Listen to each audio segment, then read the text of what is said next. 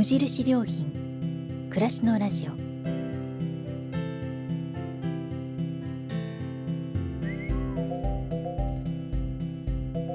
無印良品が今気になっていること。伝えたいことを声でお届けする暮らしのラジオ。読む言葉と聞く言葉ではまた印象が違うもの。られる言葉からいろいろなことを想像する。そんなひとときをお届けします。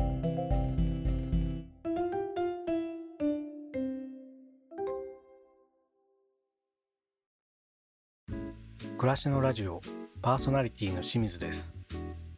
この番組は無印良品が考える暮らしやそのヒントをいろいろな世界で活躍されている方の話や無印良品がウェブで公開しているコラムと無地ブックスから出版されている文庫「人ともの」シリーズの朗読を通じてお届けします。今回は哲学者の永井玲さんです。永井さんは1991年東京と生まれ。学校企業自社美術館自治体などで哲学対話を幅広く行っています。哲学エッセイの連載のほか坂本龍一アジアンカンフージェネレーション後藤正文主催のムーブメント D2021 でも活動。著書に小文社水中の哲学者たちがあります。趣味は詩と植物園と念入りな散歩という永井玲さんに考えることや哲学対話のこと言葉と暮らしのことなどについてお話を伺いました。今週より4回にわたって永井玲さんのお話をお届けします。第1回は考えることや哲学をすることを中心にお話をしていただきました。どうぞお楽しみください。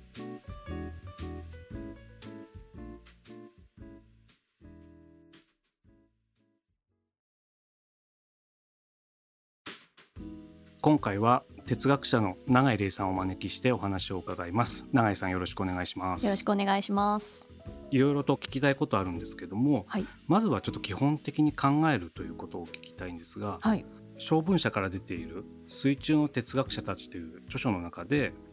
このヤスパースっていう方のお話で脅威と会議と喪失のがきっかけでこう哲学っていうのが始まるんじゃないかみたいなお話があるんですけども、はい、これ聞いてあそうなんだって僕思ったんですが結構こういうのって暮らしの中で普通にあるなと思っていて、うんうんうん、その辺をちょっと聞きたいんですけども、はい、考えるきっかけっていうのはやっぱこの3つっていうのは大きいんですか？そうですね。私はあの哲学をするっていうのは自ら主体的に考え始めるっていうイメージよりも哲学させられるってよく言うんですよ。でそれはどういうことかっていうとあの今おっしゃっていただいたみたいにヤスパースっていうですねあのドイツの哲学者が脅威こうびっくりするっていうことと、うん、会議えなんでっていうこと、うん、そして喪失ショックだっていうそういったきっかけから、まあ、哲学が始まってしまうんじゃないかっていうことを言ってるんですね。でこういうことを言う哲学者って結構いて、うん、古代ギリシャの哲学者はもうまたその驚きに哲学は始まるんだと、うん、例えば夜中道を歩いていてふと空を見上げると星があまりに美しかったりとか、うん、宇宙の広がりに感動してなんで自分はここに生きてるんだろうとかなんて美しいんだろうとか思わず漏れ出てしまうことってあるじゃないですか、それがまさに哲学の始まりなんだっていうふうに言ってるんですね。でそれはあの今おっしゃっていただいたみたいに暮らしの中で本当に日常的に行われる営みであって、でそこで私がでもさらに付け加えて考えてみたいのはこう驚くなとかショックだなとかそういったこと以外にもう少し寂しいなとかイラッとするなとか、はい、もやっとするなとか、うんうんうん、そういうもう少し言葉にならないというか、うん、あるいはもう少し心の微細な動きみたいなものからも哲学って始まっちゃえると思うんですよ。例えば朝起きてなんで会社行かなきゃいけないんだろうって思わずつぶやくことってあるじゃないですか。でもそれって立派な哲学的な問いですよね。人はなぜ働くのだろうかとか会社にわざわざ行くってどういうことなんだろうとか、うん、そうやって考えさせられてしまう問いがやってきてしまうそういうところから考えるっていうのはもう始まってるんじゃないかなと思ってます。うん、なんか今の仕事に行くのは2年3年前にあのコロナになって、はい、テレワーク始まったじゃないですか。でそれしばらくやって思ったのは会社に行かなくてもいいんじゃんって思ったんですよね。うんうん。うんでそこからまた出社するようになっていった時にそれこそなんで行くんだろう？って思ったりするっていう、その疑問がなんか大事なんですかね？こう考えるきっかけ。そうなんですよ。哲学っていうとすごく一家めしいというかかっこいいじゃないですか。うん哲学者ですとか言っただけでみんなビビるみたいな、うん、ああそうですか。みたいなみんなで距離を取るみたいな感じなんですけど。だし哲学の問いっていうとやっぱり生きるとは何かとか愛とは何かとか、何か根源的なものを問わなきゃいけないというような感覚があると思うんですよね。まあ、私も未だにあるんですけど、うん、ただ会社に行きたくないなあれなんで行くんだっけとか、うん、あとはその私すごい好きな問いがあってある人がおっしゃってたんですけど自分の髪の毛ってその生えてる時は何とも思わないのに、うん、抜けた時になんか気持ち悪く感じるなと。これって何でなんだろうっていうのもこれ嫌悪っていう非常に根源的な哲学のビッグテーマではあるんですけどそれが暮らしの中に根ざすとこんなにちょっと笑えたりささやかだったり、うん、でも考えてみると面白いような問いになったりするんですよね。そういう仕方で表現される。でもそういったことを私たちっていや哲学じゃない。こんなのはただのつぶやきだとか、うん、暮らしの中で忘れてしまう一つの出来事だっていうふうに過ぎ去ってしまうんですけど、うん、そういったものを一つ一つ丁寧に拾い上げてみんなで考えるっていうことをもっとしたいなって思ってますね。なるほど。そう髪の毛のはちょっと僕の夫婦の間でちょっとやり取りがあって、はい、そのお風呂入るじゃないですか。あのあの排水口にたまりますよね、はい、でそれを、まあ、捨てなきゃいけないんですけど、はい、まあ、入った人が出る時にやるっていう ルールなんですけど、すごくうじゃうじゃ気持ち悪いんで、僕なんかそれを克服したいと思ったんですよ。でなんかねもうこんな話していいのかなこうくるくる丸めることによってボール状にしてあのそのケバケバした感じをなくして、はい、いいじゃないかって言ったら、はい、それでもふざけんなって言われて 怒られたんですけどそうでもなんででも気持ち悪くなんだろうと思って僕は、形形状の問題だと思ったんですよねその時。面白いな、はい、それでこうくるくる回して 丸っこくしたら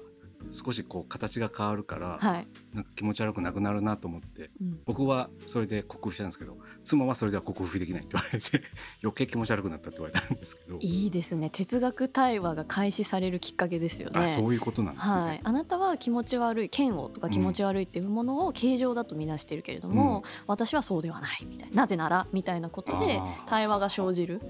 ですよね。でそれは多くの場合暮らしの中だと喧嘩っていうものになってしまうんですけど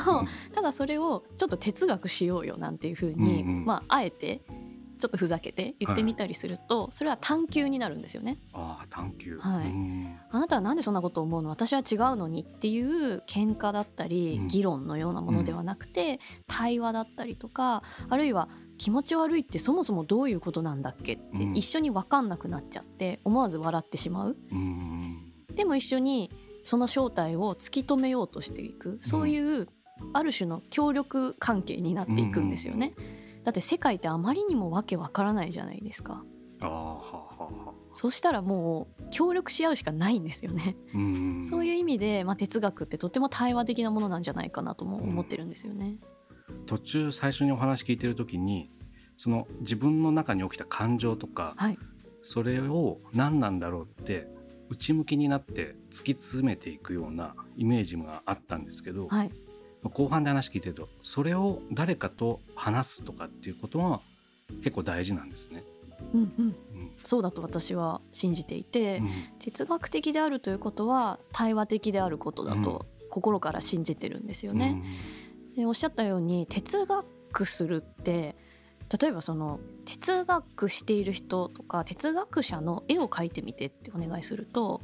おじいさんまず。100%おじいさん、まあ、100%男性なんですよね、まず。で眉間にしわを寄せて一人で 考え込んでる絵を描くんですよね。それが多くの人の哲学するイメージだと思うんですけど、うんうん、私私もそうだったんです。一人で黙々と考えることが好きだったし、うん、他者と対話する必要って感じてなかったんですよ実のところ。なんですけど考えれば考えるほど世界って不条理でわけわからなくて、思わず笑ってしまうほどに意味不明複雑、を前にした時にどうしても他なるものが必要になってくるんですよね。異なる存在というか、他者が必要になってくる、しやっぱこのわけわからない世界でそれをわけわかんなくないって言いたくなっちゃう。それを共有したくなるんですよね。その時に他者がやってきてこうじゃないああじゃないっていうことによってより深く掘り下げられるんだっていうことを身をもって実感した時に、うん、あそうか哲学って決して一人でやるものじゃなくって他の人と協力するものなんだっていうのを私あの大学哲学科なんですけど、はい、身をもって実感したんですよね。うん。これはちょっとね普通に考えたらやっぱ一人で黙々と何度も何度も反芻するかのようにその問いを、うん、ああでもないこうでもないこうなんじゃないかみたいなことをやり続けることによってたどり着けそうなイメージですよね哲学。ねよく一人で考えるとどんどんどんどん負のスパイラルに入っちゃうんですとか聞くんですよ。うん、で哲学って難しいですよねって言われるんですけどそれは哲学が難しいというよりは一人で考えてるからなんですよね。孤独だったりとか、うん、もちろん一人でじっくり考えることってとても大切なんですけど、うん、一方でどんどんどんどん一人っきりで内に閉じてしまうような、うん、考えが行き詰まってしまうようなそれは単なるものが実は足りないだけっていうことも全然あり得るなと思ってますね。それだと例えば今よく皆さん使うツイッターとかっていうのは、はい、ちょっとその何て言うのかな雰囲気があるんですかね。誰かがつぶやいて なんかそこに対していろいろ始まっていくようなのがあんまりいい話はないですけども。ねどうですかね。これを聞いてる方もね一緒に考えてみてほしいなと思いつつ、うん、ツイッターってで対話はできるだろうかって私もよく考えるんですけど。うんうん難しいなって最近のね SNS の動き見てると思うんですよ。っていうのも対話って話すっていう字が入ってるのでたくさん喋るとか、はい、いいことを言うとか話し合いみたいなイメージがあると思うんです。でこれも私は対話とか哲学してみて期待というか予想裏切られたのは、うん、対話っていうのは話すよりも聞く営みなんですよね。えー、なるほど、はい、あなんか対話って自分がたくさん話していいことを言って輝くっていうことではなくて相手が何を言おうとしているのか聞く、うん、聞くってしかもいろんな感じが当てられると思うんですけど、はい、えそれってどういうことですか？と尋ねるも聞くですよね。うん、だしじっと聞くだけじゃなくってこの人ってどういう前提に立ってるんだろうっていうところまで聞き取ろうとするっていう態度、うん、これがまさに対話なんだと思ったんですよ。その時にツイッターって極めて視覚的なメディアだと私は思うんですよね。目で情報をどんどん入れていく過ぎ去っていく、立ち止まってじっくり聞くとか、その人の言葉の奥まで聞こうとするっていうことがなかなかシステム上もそうだと思うんですけど、できないメディアだなと思っていて、そういう意味で議論というですねその話をぶつけ合うみたいなことはできるとは思うんですけど聞き合うっていうのはなかなか難しいなと思いますね。なるほど。なんかちょっと逆説的というか、うん、対話っていうとやっぱお互いに言葉を交わし合うっていうイメージだけど、うん、むしろその前なのか聞くっていうところが主になっていくべきっていうのは、うん、ちょっと目から鱗というか、でも相手の話を聞くことで自分がさらに考えられるようになるみたいなことがあるわけですか？あそうだと思いますね、うん、決して相手の話を全部自分を捧げ出して聞いてあげるっていうわけではないんですよ、うん、むしろ聞いちゃうというか、う。ん、やっぱりね何度も言ってるように世界の不条理さ分からなさに、ある種酸欠状態みたいに私たちはなる瞬間があると思うんですよね。うん、なんでこうなんだろうわからないわからない。それはワクワクしてわからないっていう時もあれば、うん、なんでこんな社会なんだよとか、はい、なんでこんなままならないんだっていう怒りにも似た酸欠状態の問いが溢れ返る時もあると思うんですけど、その時にやっぱあまりにもわからないから聞きたくなるんですよね、人の話を、あなたはどう思うって、だから問いってなぜ例えば会社に行かなきゃいけないんだろうとかなぜ生きるんだろうとかなんで排水溝の髪の毛気持ち悪いんだろうとかそこに価値の重さは決してないと思うんですよ。どれも等しく重い問いだと私は思うんですが、それってあなたが必要ですよっていうことだと思うんです、うん、問いっていうのはこれは私一人じゃ考えきれないからあなたはどう思いますかっていう他者への気球みたいなものがもうすでに含み込まれていて、うん、だからさっき私皆さんも一緒に考えてほしい。ツイッターって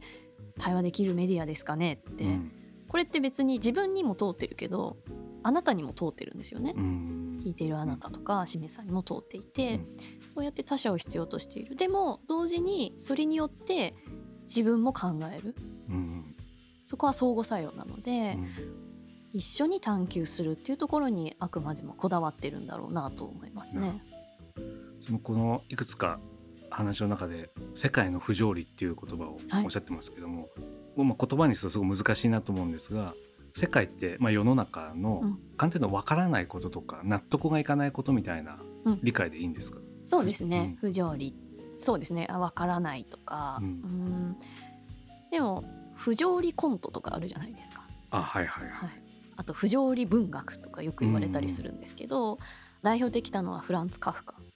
変身」という朝目が覚めたら自分が巨大な一匹の虫に変わっていることに気がついたっていう、衝撃的な 名作がありますけれども、そういうこうどんなにうん考えを重ねてもなかなか理解できない世界の分厚さみたいなものを不条理っていうのかなと思うんですが、同時に私が好きなのはちょっと笑っちゃうっていうところなんですよね。カフカも私結構笑っちゃうんですよ。え。ー、なんじゃこりゃって、うんうん、虫ってみたいなこう突っ込めちゃうというか、はいはい、なんだよそれとか。不条理コントが笑えるのもやっぱりどっか笑えちゃう。あまりにわけわからなくて笑っちゃう、うん、だって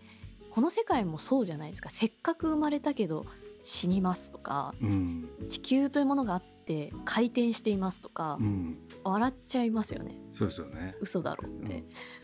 そんなことないと思ったり そんなことないみたいな。なんかあの昨日は仲良かったのに今日友達と喧嘩しちゃうとか、うん、なんでだよみたいな、うん、そんなずっと仲良くなんでできないんだろう。ふふって思わず笑ってしまう、うん、手ってなんでこんな形なの？水を飲むって何とか、うん、なんかそういうわけわかんないんだけどそれで、ね、辛いだけじゃないというか、うん思わず笑っちゃう。そういったニュアンスを含み込むのが不条理って言葉だと思いますね。なるほど。少しちょっと客観視するところもあるんですかね。その笑うって俯瞰で見るみたいな、うんうん、その自分が置かれてる状況をちょっと引いてみて、うん、変なのみたいなのが、うんうん、なんでみたいなそういう感覚になる時が、うん、不条理を目にしてるみたいな、うんうん、あとですね永井様とお笑いがお好きだっていうので、はい、ああいうだから笑わせるように作られてますけど、うん、それもなんか常識から少し外れたりとか、うん、何かいつもと違うとかもしくは全く同じことなんだけどそういうふうに見るんだみたいな少しちょっと客観視してるようなところから何かこうふと意識が変わる瞬間に笑うのかなって僕は思うんですけど、うんうんうん、そういう感覚なんですかねこう日常の中である。あ確かにそうですね。哲学をするとぱ自分の苦しいこととか悩みとかそういったものにどっぷりと飲み込まれちゃってるような感覚に陥ると思うんですけど、うん、普段だと。ただ哲学をする時はそのどっぷりとした世界からちょっと身を引き剥がして前に座らせるというか、うん、問いを前に座らせるって私言ったりするんですけど、うん、ああなんでこうなんだっけって通った時にちょっとその分だけ世界と距離が作れるんですよね。うんうん、で世界の形姿を見ることができる。あなんだこの不思議な変なのって言って、うん、ちょっとザラザラ触ってみたりとか、うん、で他者に誰かに、ね「こんなんだけどどう思う?」って問いを見せて、これはあの比喩ですけどね見せて。で一緒にザラザラ触ってこれなんだろうねって一緒に探求していくっていうことができるのかなと思いますね。はいでもそう考えると永井さんの普段の暮らしの中で長井さん自身もいろんなことに引っかかるというか、うん、なっちゃったりしませんか？朝起きて 寝るまでの間に。いや全然ですけどね。よく言われますけど、うん、いっぱい考えてるんですねっておっしゃっていただくんですけど、うん、全然そんなことないです。あそうですか、はい、えー、それはなんかスイッチが入って考え。る時間だみたいな風にしてたりも逆にするん。ですかいやでもやっぱりそれは冒頭にもお話しした問いがやってくるとか哲学が始めさせられるっていうところが大きいので。ふとした瞬間に「あこれなんで?」ってなることはもちろんありますけど、うん、でもあんまり実は一人で抱え込まないようにしてすぐ人と話してしまいますね。うん、へえ、こういうことがあってさみたいな話だったりとか。はい、どう思う？とか、話しちゃいますね。それ以外は本当に洗濯物早く乾かないかなとかそういうことを一般的に 考えてますね。ですね。忙しい中で。でも今お話聞いてて、まあ、考えることっていうところから話始まりましたけど、はい、やっぱ日常でも普通にいろんな局面で、うん、やっぱなんでだってすごい思ってるなって自分でも思ったし、うんうん、まあ、それをまた誰かに会った時に普通にこんなことあってさって言ってるなって今思って、うん、そうなんですよ。それはなんかちょっともう広い意味で哲学になってるというか、はい、本当にあの最初におっしゃったようなおじいちゃんが小難しい顔してやってる哲学ってイメージだったけど、うん、もっとすごい身近なものというか考えること自体がもうちょっと哲学の入り口なのか、うん、その延長線上にあるような感じなんですね。うん、そうだと思います。面白いですよね。だからみんなやってるってことですもんね。あのそうなんですよ。そこを結構強調してますね。実はもう常にすでにしてしまっているんだと、うんうん、誰もが実は哲学者であるはずなんだ、うん、けれども私たちはそれをいやいや私なんかとか、うん、いやこれは全然真面目な考えじゃなくてどうでもいいことでなんていうふうに、こう謙遜してしまったりとか、あるいはすぐ忙しい日々の中で忘れてしまったりして、本当は考えてるんじゃないかなって思いますね。うん。まあ、それを意識するかしないかみたいなところが少し分かれ目になると思いますねそういうところでは。はい今その考えるとともに誰かと話すって話があってで今哲学対話をやられてると思うので、はい、この後ちょっと哲学対話について聞いていきたいと思います。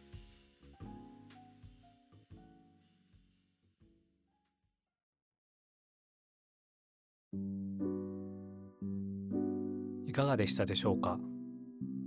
永井玲さんに考えることや哲学をすることについてお話を伺いました次回は永井さんの中心的活動である哲学対話についてのお話です。